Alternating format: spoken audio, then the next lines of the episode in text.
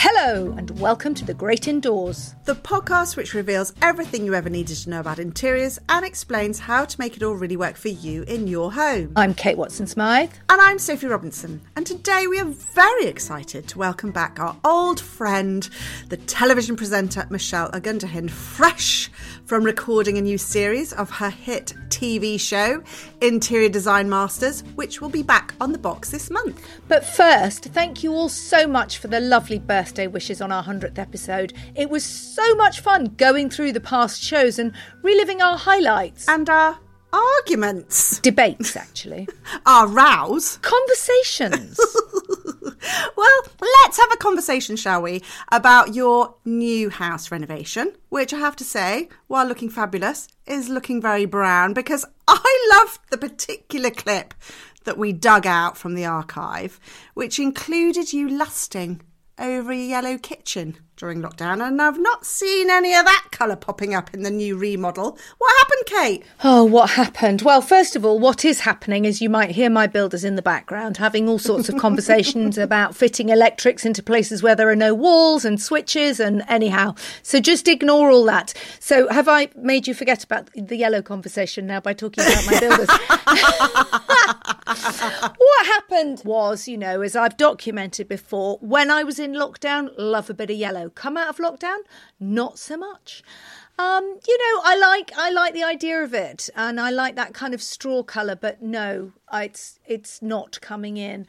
Yeah, we've got. I just love a bit of chocolate brown. I love it with pink. I love it with cream. I love it with green. It's the similar sort of palette to the last house, but a bit softer. I was going to say you you, ha- you haven't reinvented the wheel, have you? You you know your colour palette, and you're sticking with it. Yeah, you are bringing in more rusty browny tones. There's some reddy browns coming through, aren't there? There's some reddy browns, which I think I probably had a bit of before. A bit of milk chocolate to go with the dark chocolate. Milk mm. chocolate, bit more pattern perhaps last time. We had wallpaper, yes. just wallpapered the bathroom. oh, I just saw that. And actually, you messaged me in crisis over the bathroom. Do you want to share? Do you want to I've share forgotten. your bathroom wallpaper?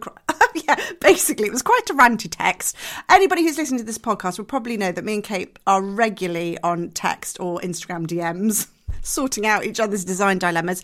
And yours was that you've wallpapered the bathroom all the way oh, around, oh, yeah. obviously, big tick and the decorator put varnish on the wallpaper to protect it from the wet, steamy environment. And what happened? Well, that's right. I'd asked him, I thought it was being really clever. I said, you know, to protect the wallpaper in a bathroom, we need some decorator's varnish over the top of it. And he was like, yep, yep, all over it. That's fine.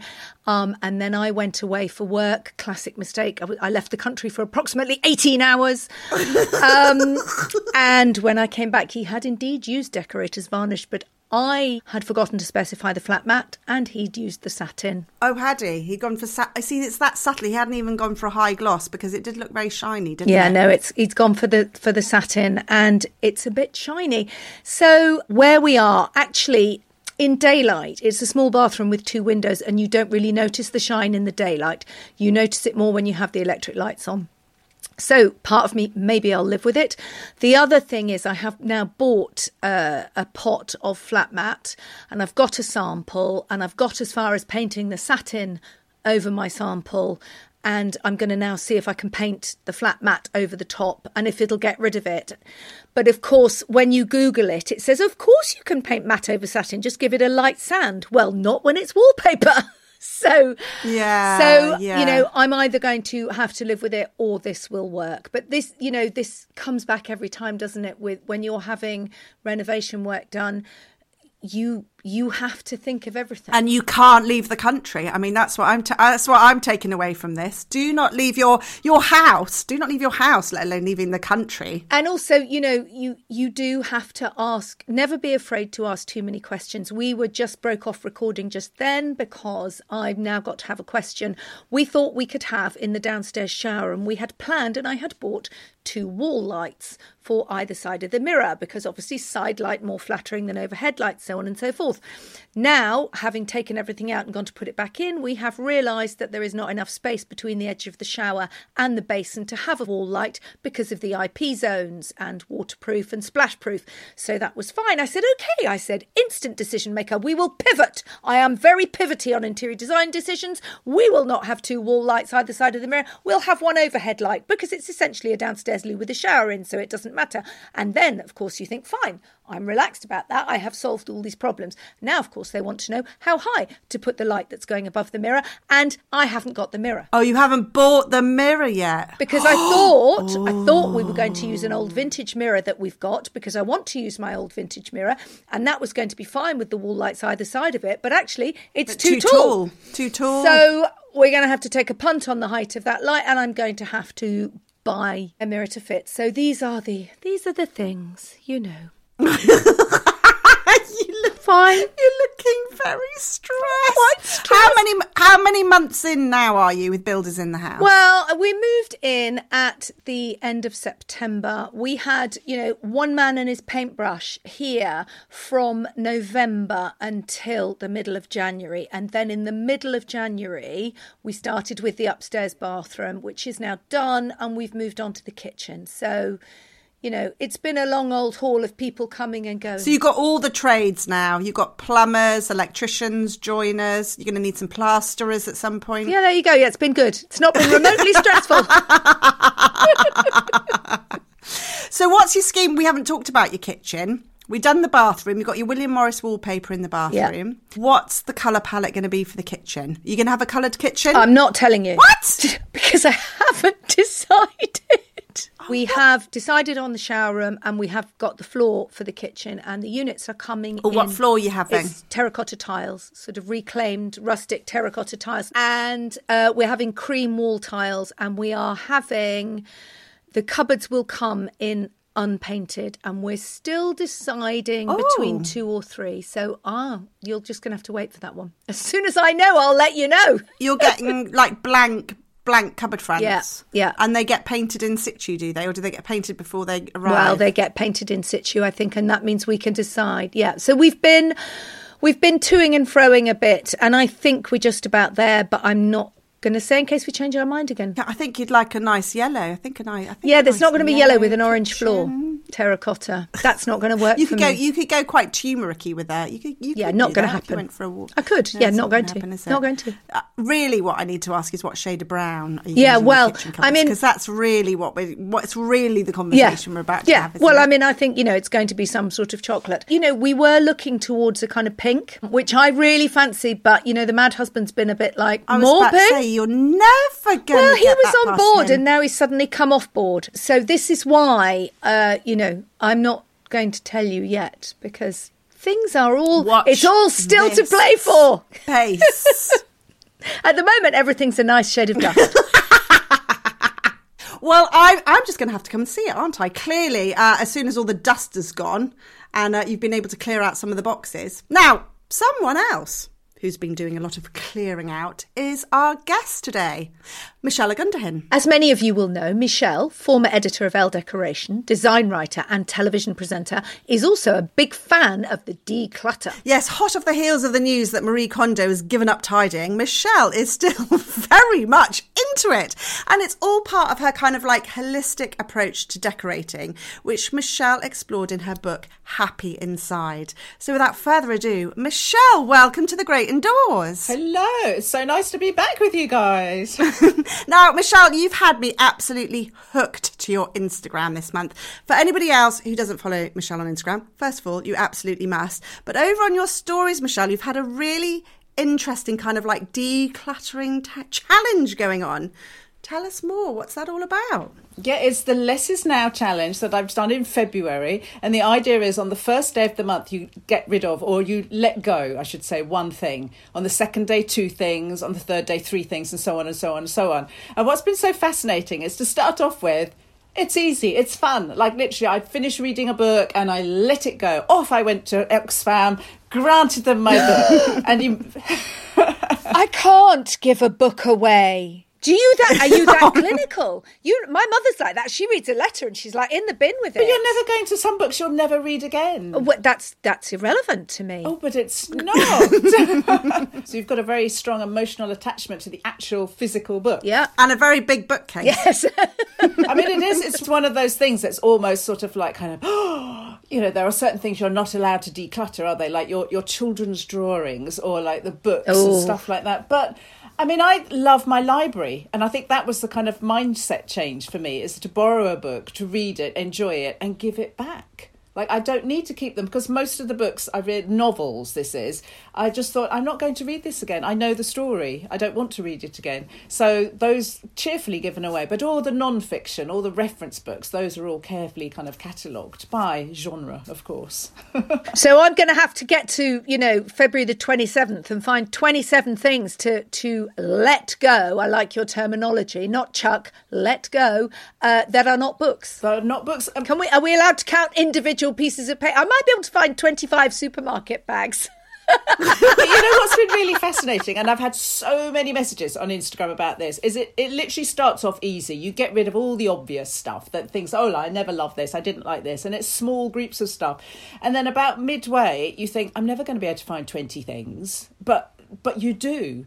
And what I realise is I have a basement, which is beautifully organised. Again, like there is a crate of things that will be nice for presents, or the sports kit, or camping things. And because they're organised, I don't go in them. But when I actually pulled out that crate of things that might be nice for presents, none of them are appropriate for anyone that I care about. There's like A load of old tut. well, it's just all things that you bought two of that maybe when the kids were like five. So they'd be great for like a four year old girl, but I don't know any four year old girls. So you suddenly realise, oh my goodness. But because it was all sort of neatly organised, it somehow missed the cluttering thing. Or, but then now where are we? Day 23. I've got to that kind of your old portfolio, your diaries. Like I used to keep a big like Smythson diary. It's got all the kind of, you know, cinema tickets, it's got your notes, everything. That is suddenly now it's getting a lot harder, but I don't want to keep them because I'm fascinated by this idea of everything only has the value that you give it. You know, if there was a fire, I'm not saving 20 years of old diaries. And so but there are things in it like you said that sort of trigger these um, these emotions for me and so the sort of side project to this which i think sophie you know about is my albuming project which is basically this sort of record of my life in these like a3 albums that i think i just get from tiger. They're like big sketchbooks. And into those go the letters the drawings the cinema tickets a page maybe from the diary or all that kind of ephemera or like the maps of the places i went to visit with the route marked on it or tear sheets and cuttings and newspaper articles.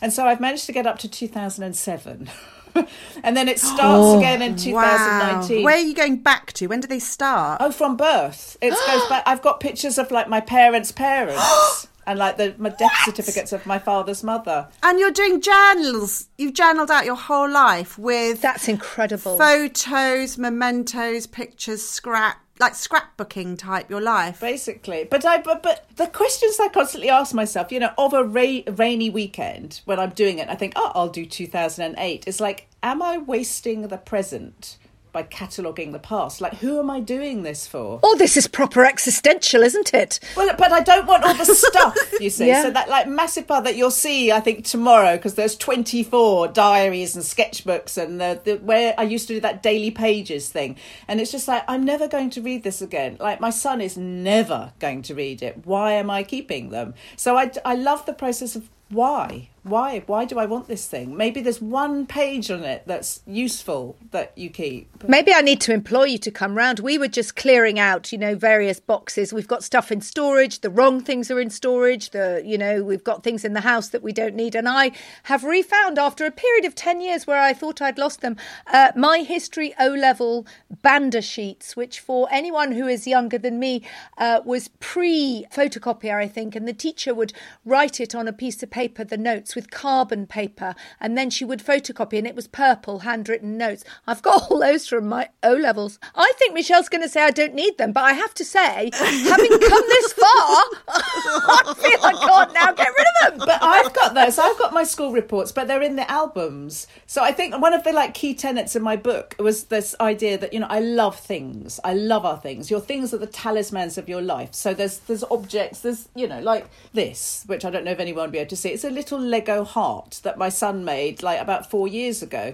I mean, it, it has immense value to me. I mean, unfortunately, that won't go in the album. But so it's not about tidying per se, and it's not even about minim. It's definitely not about minimalism. It's not about getting rid of your things, but it is about containing them. So if we were in my study right now, you'd see there's two cupboards on either side, and then a series of shelves that are full with my like tchotchkes all the bits and pieces, but it's in mm. one place. and so that's what allows me to kind of live with it. It's not everywhere and scattered. And so I do like to kind of, you know, the rare occasion, say the kitchen countertop has actually not got stuff all over it. I just I think you could just breathe easier. I, it's it's so interesting because the other thing I've got, I noticed that you posted on Instagram that you had kept, I think, was it one of your parents' coffee pots? And you posted about, you know, you, I think you don't even drink coffee. You certainly wouldn't drink coffee out of a receptacle like that because it doesn't make coffee anymore. And, but, you know, it belonged, to, I think, to your mother and, you know, you felt very strongly about it. But should you get rid of it because you were no longer going to use it? And I have a doll's tea set which belonged to my great grandmother and it's wrapped in very old bits of newspaper and it's in a sort of plastic green crate and we cart this thing about because I'm like, oh, but it was my grandmother's. Oh, it's a mini doll set. Oh, it's like 150 years old. I mean, I don't think it's worth anything. I once had a bit of an eBay search and it was worth nothing, and and I don't use it. And actually, do you know what? I I should, shouldn't I? That should go. Someone else could play with it. I mean, the coffee pot is a brilliant example because I put it absolutely on the pile to clear out because it had been in a cupboard. I don't drink coffee that was the end of it to me. So many messages. People go, "Oh, it's beautiful. Use it as a vase. Use it to plant a thing in. You know, use it as a watering can." To which my response was, "I have vases. I have a watering can.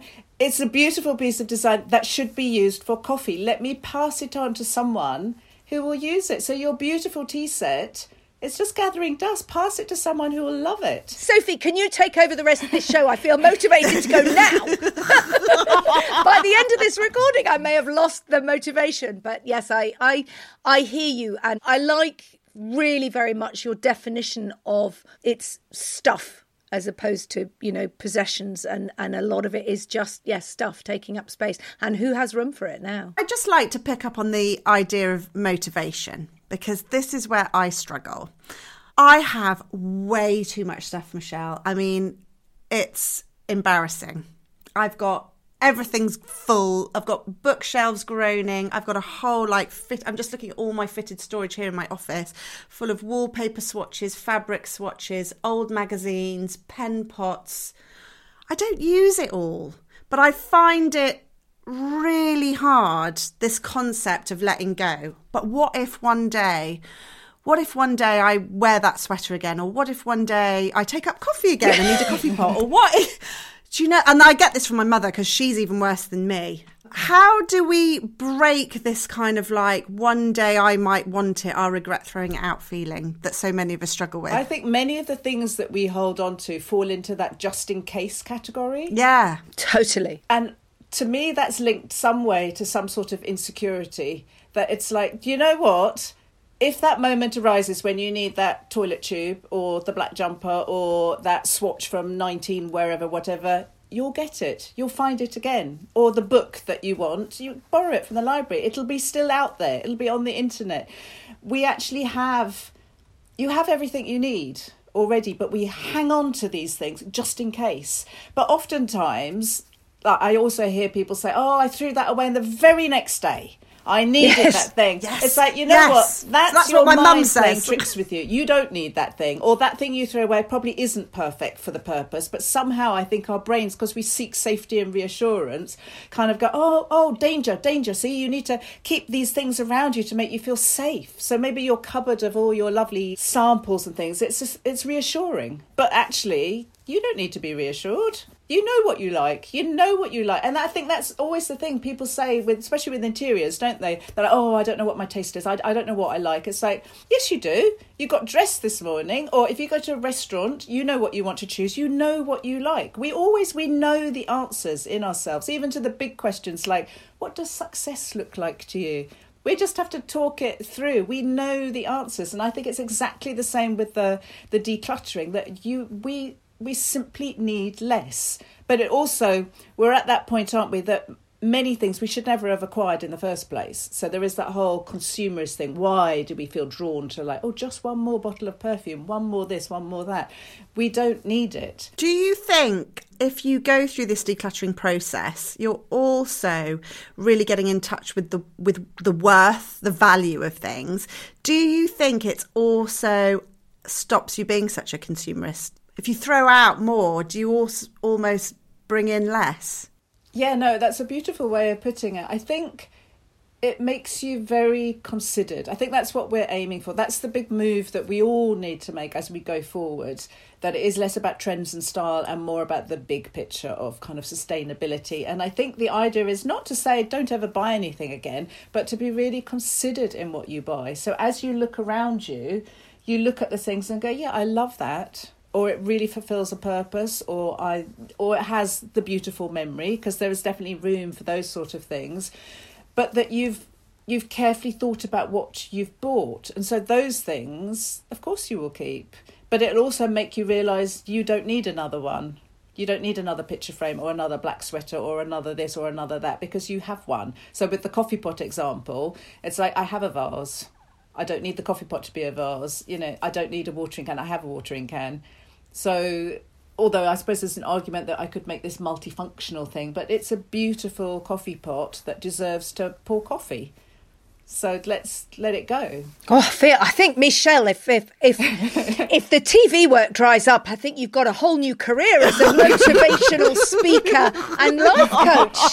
I'm in. but I think what's you know that's that is the joy of the home to me. I mean, the only reason I'm in any aspect of any sort of part of interior design is because this stuff really affects you. I think all of us, we just want to be our best selves, don't we? We want to be happy, we want to be balanced, we want our children to grow up and be healthy and happy and not screen obsessed. So, in all that talk about well-being you know they talk about nutrition they talk about yoga talk about your food your motivation but we forget to talk about the space in which arguably it all comes together. And so that was always my premise.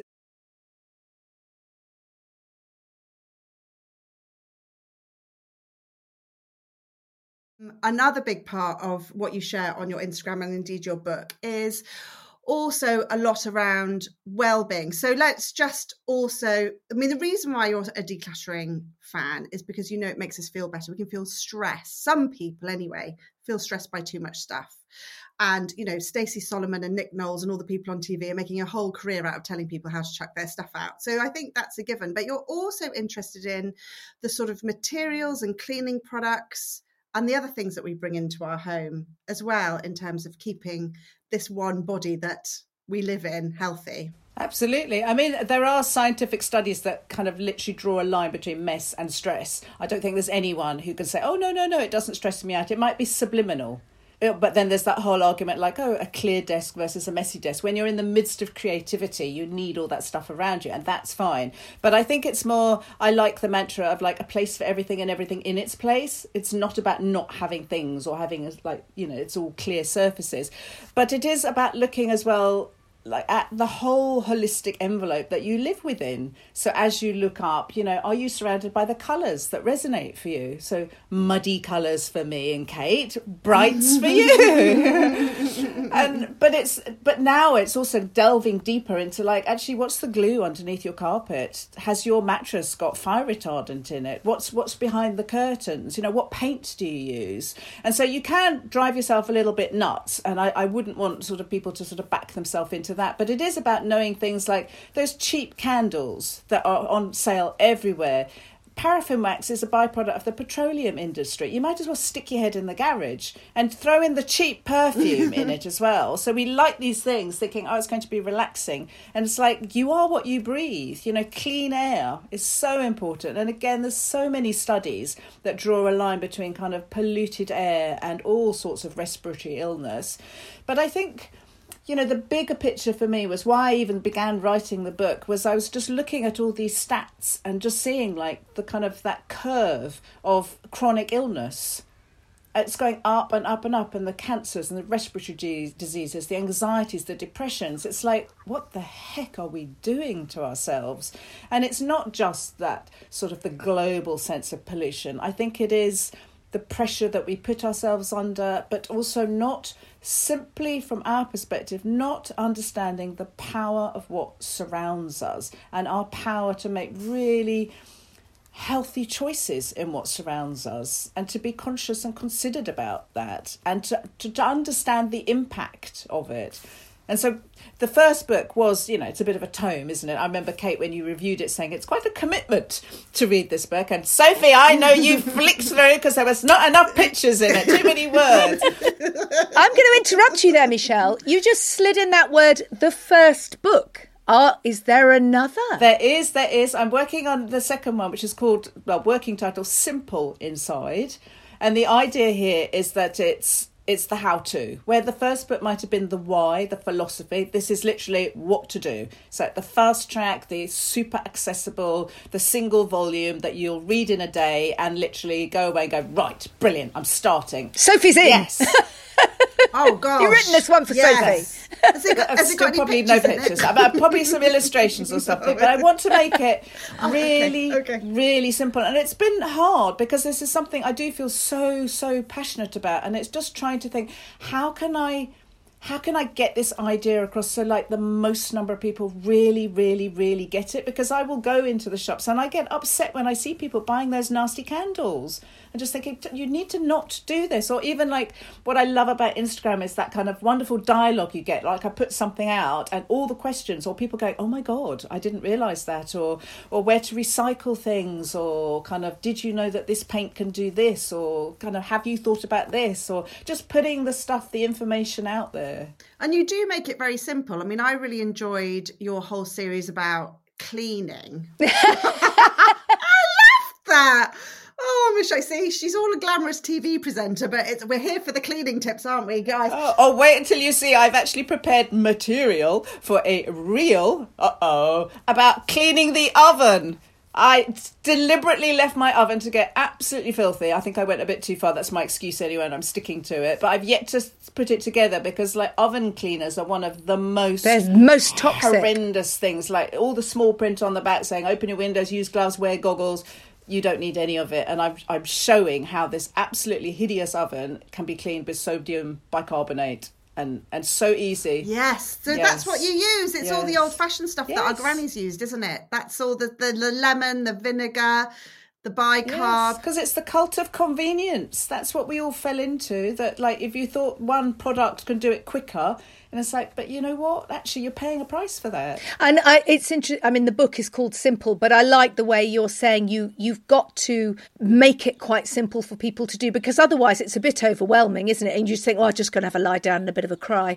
I can't do it. So actually, you've got a double challenge of making it simplifying your life as the goal, but also making it simple enough that people will feel they can do it and not just feel terrified. So when's it out? Exciting. I think it'll be next year, spring next year. But in the meantime, we can we can see your reels on Instagram. About oven cleaning. now from uh, oven cleaning, should we go to something a bit more glamorous? Your oh, new TV yeah. show. Shall we segue segue into uh, Interior Design Masters with Alan Carr, which Series is, four. Is is series four. Series? Can you believe it? Yes. So it's Tuesday, March 7th, 8 o'clock, BBC One. Amazing. So it's eight episodes, isn't it? And you've got how many designers? 10 designers we start up. Well, we call them do we call them designers? They all have a degree of knowledge. So, but you've got someone, we've got the most amazing, I think, cast of like characters, if we can call them that. So we've got someone who like is a criminal lawyer. So that's the wig and the gowns and everything. But her passion is to do design. We've got one of the youngest contestants this year actually has a style that's like incredibly grown up. So you see his house and it's like a Ralph Lauren showroom. You've got the the student who's just finished, who like lives at home with his parents and is like, you know, I should probably break out from here. You've got someone who does voiceovers. You've got an actor, waiter who's actually the most incredible artist. And so it's just my favourite thing always is that first moment that I meet them and you can't help but you make all your preconceptions. I know a little bit about them and you think, okay, show me, show me who you are through your design work.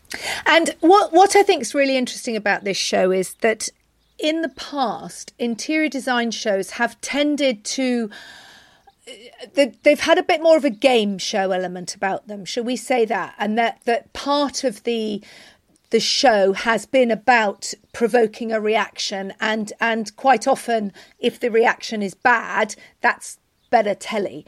But you're here trying to do something that gives an insight into working for a client or the realities of it. And I think that's interesting because right from the very first show, you don't really do houses, which all the other interior shows have done. Do you do spaces? Um, and I remember in the in the very, I think it was the very first series, you did a hotel rooms.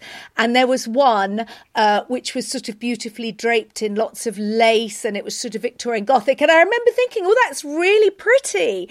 And then you came in and you went, yeah, but this is a hotel. How are we going to clean that? And it was like, oh, that's really interesting. And you you you really get into that on this show, the the realities of designing for a space. Well, and also for a client. I think one of the biggest things is well, there's three things. I think it's one, it's interior design, not just interior decoration. That's a leap many of them have to make. I think I always kind of say, you know, everyone with a love for colour and cushions thinks they can be an interior designer, but it's so much harder than that. So each challenge is kind of designed to show them like a different side of what it takes. And one of the biggest things is it's not about you it is about the client. You are in service to the user, the client, the location, and they gradually start to understand all these sort of different aspects of what makes a successful design, which is then over and above subjectivity. It, it's not about whether I like it, it's about does it work? But then also, there's all these like madcap, bonkers ideas that they bring in that sometimes you're like, oh my God, that's actually incredible. It's like, it won't work, but it, it's incredible. I love how you've like been thinking. So you have to applaud the ambition sometimes, but then equally, sometimes the ambition is, is unrealistic because they've, they've never actually done it for real. They've done all the drawings, they've mapped it all out, but it can't be done by a real person in then the time and the budget that we give them. I think that's what I really enjoy about the show because I come in as a guest judge. I'm coming into episode two, aren't I, of this series, which is lovely. So I get to meet the big spread of designers. And what I enjoy as someone who, like yourself, Michelle, been around for a while, that they still shock and surprise me you know so i get to see the brief as well and so in my head i'm thinking okay well i'd probably approach it like this and i'd probably do that and then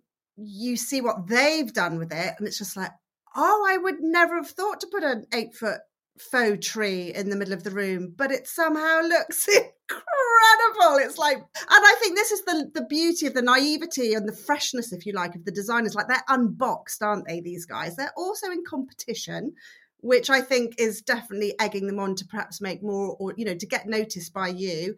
Um, but I, I think, yes, it's all very sensible and they're very clever at thinking about the brief. But then I also think there's this lovely kind of outbursting of unbridled creativity that I, I personally really enjoy. Oh, that's what I think the viewers kind of love as well because it is giving you all these ideas. But I mean, I, I like the, the personal, I know journey is a word we use a lot like in TV, but the growth of the people is the bit that I think I'm there for because there's always the ones who are like they're too quiet, they're terrified, they lack confidence, and then there's the ones that think they know it all.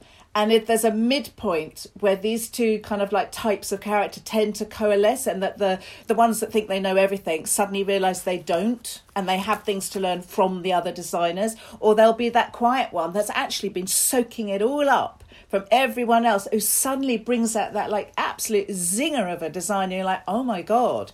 Because from my point of view, I mean, I get me and both Alan and I get to see everyone all the way through, but you're looking for that person that's they're just that open. They want to learn and they're just they're absorbing it all. And that's what I just I find gives me goosebumps. I'm so interested in that, in that your choice of words there, that this is not about interior decorating, this is about interior design. And I'm guessing the successful ones, again, to use the journey, they perhaps turn up as decorators because everybody can be a bit of a decorator and they become designers through the process, through the challenges. So that's why, as a show, it works because it's not just about the gimmicky let's do a room and see the reaction. It's it's a learning process. I don't know sometimes like i remember you've had like architects on the show who are really good at the spatial planning. They're really good at the lighting the layouts blah blah blah but they can't pick a color so actually and then they're learning they're learning off the flamboyant ones who are like putting tassels yeah. and trims and everything on everything. And they're like oh i need to do more of that. So i think you see this lovely kind of cross pollination of talent happening and i think it's a really wonderful celebration of interior design is all these things and they all you know when you make it to the top of the tree you have to bring in all these different elements together and it's who who can do that you know who can bring all the different branches absolutely together. and then as you say both of you have said like with the fairy dust as well that x factor over the top that you just think oh my god i wouldn't even have thought of doing that and i love it you know but i do remember i'm sure in our episode it, mm. uttering the immortal words to you sophie that just because it's bright doesn't mean it's brilliant. I don't know if it'll make the edit but uh, it, there was something wasn't there we were looking at and it was all super zingy but it, i mean that's why i love having guest judges because you you bring a different perspective and you you find different things and then the conversations that we have about well what what is good? What does work? What is right? Is there a kind of you know the perfect interior design? And there isn't there, there just isn't, and especially when they're working on spaces that are almost identical, and then you've got sort of 10 different interpretations of it. How do you decide which one is best or better or the worst? so I'm a bitch. And that's heart. why you've got yeah. the hardest job. I just didn't like that person. Not at all. Caveat taking that back. It is it is really hard because also you know, this is where I would get very emotionally invested. You feel their passion. They want this so badly. I mean, as I said, you've got someone that's got mm. like a, you know, a proper job, an absolute day job, but this is their passion that they just want to kind of go, can I? Can I give up the sensible job that my parents wanted me to do and just go with my passion? And you you root for them. You want them to do it. You want them to learn and you want to so I hope always mm. it's very empowering and that we're giving constructive criticism and kind of you know okay think about this think about that. And i know for the next series that we'll start filming in june can you believe it we're going to have a little bit more. Yeah. Do you want to do? Do you want to do a shout out for contestants while you're here? Because I know you're you're casting at the moment, aren't you? That's right. Yeah. If you go on to, I think it's at Interior Design Masters that underscore thing TV on Instagram, you can get the link to apply for the next series. So absolutely, we will pop it in the show notes of this podcast. We can put the link in there for anybody who's listening. And one little tiny tweak is like you know, at the moment where after we've sort of briefed them, Alan and I go off and he says, So, you know, what are you looking for? and all that kind of stuff, that we've realised actually I need to maybe say that more directly actually to the contestants there and then and so to just give keep giving more right. feedback so that so that you actually don't have like exactly what you say from the person going like oh i don't mind what they do as long as it's not pink cut to like contestant opening the tin of pink paint. You know, I need to say it to them, don't do pink or whatever. So, and you're right, because we don't go for those cheap yeah. kind of jeopardy yeah. shots. This is about them growing and learning and responding to a brief. Well, you're really passionate about that, aren't you? And you're uh, you're so generous with your knowledge and generous with your spirit. And you are a hard taskmaster. That's why we love you, Michelle. There's a slight, you know, but, but at the same time, it is about encouraging people into our industry. You've always got that open door, open heart I think, policy, which I think is what makes our industry so lovely. We need more use. I think Aww, in interior design. A nice thing to say. Yeah, hundred so percent. well, it is hard. We know it's hard, and I just you want them you want all of them to be the best that they can be and they're not going to get that if you just are kind of fluffy and kind of go oh that's lovely you did really well with that thing it needs to be like i need to see you do more of this or can you think about this or i mean it's mentoring isn't it i mean i've actually just signed up for um, like this sort of me- with the creative mentor network so i've actually just met a mentee that i'm going to work with for like 16 weeks which I'm really excited about. But the training, we had like two sessions. I'm going to learn so much through it as well sort of the art of really listening and asking all those lovely open questions.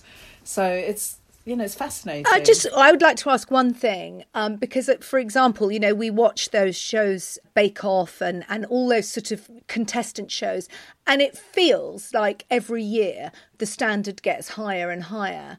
But i wonder whether as people go along because they can see that there is sort of training and mentoring within the program and people are going to learn things are you finding that that either there are more more applicants or that the standard of applicants is perhaps slightly more trained and experienced with each series you go to? Oh, that's a really good question. I don't think the standard is actually different. I think there's a difference between like series one and series two because no one knew what it was to start off with. But the criteria for applications has always stayed the same. But I think one thing we were wary of that you would get a, a caliber of person applying that was a bit too knowing, if you know what I mean. They're like, oh, this is what we need to do to succeed. And it's not going to work like that because it's different locations, different brief, different year, different context. But I think I think I'm just very encouraged by the fact that there is an enormous amount of creativity out there, and perhaps something has changed in the sort of the bigger sense, maybe through lockdown and all of that stuff, where people have realised that actually you can make a career in the creative industries. There are a lot of people I think that have chosen the safe profession, you know, the one that their parents told them to, and creativity is seen as a bit scary. It's not a proper job, is it? But now maybe people have sort of unleashed that and they feel freer and more able and they're willing to sort of take a punt because it's it's our one and beautiful life. So how are you going to live it? So I think maybe we're seeing a bit more of that come through because we also have all ages applying, which is a is a wonderful thing. Yes, that's great, isn't it? And yeah. I guess on on that note, for people who feel too afraid to sign up for the TV show or perhaps don't get cast, what would be your advice for any of our listeners who would like to make that career transition? Well, I get a lot of questions like that. And I actually, on my website, I have a kind of a, a blog post that I send them the link to, which is called like frequently asked questions. Because one of the biggest things that I think anyone wanting to go into this industry needs to do is work out what is your voice what is your your starting point what do you stand for you know what what what do you believe in go from there because you can't just turn up at an office you know, with a little with a portfolio, not with a portfolio. I don't think it's ever really about what school you went to or whether you can draw or whether you can't or whatever. But I think it's about having a point of view. So I would ask them to work on that first, which also ties into what I would ask anyone wanting to do their home to. It's like, who are you?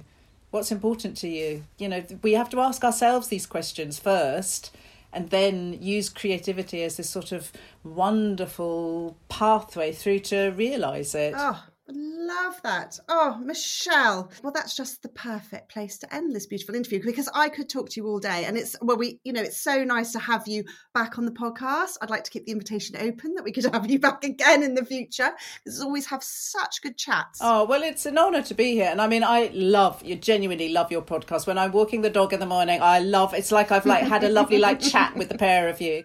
And do follow Michelle for lots of tips, not just on organising and holistic living, but of course for some of those behind the scenes of her new show. T- remind us again, Michelle, when's it it's on? It's March the 7th. It's a Tuesday. It's 8 o'clock, BBC One. Set that reminder. There you go. And in the meantime, you can find Michelle on at Michelle Ogundehin on Instagram while I'm mad about the house. And Sophie is, of course, Sophie Robinson Interior. But for now, thanks to our producer, Sarah Cudden of Feast Collective. And thanks so much to you for listening. And we'll see you in the great indoors.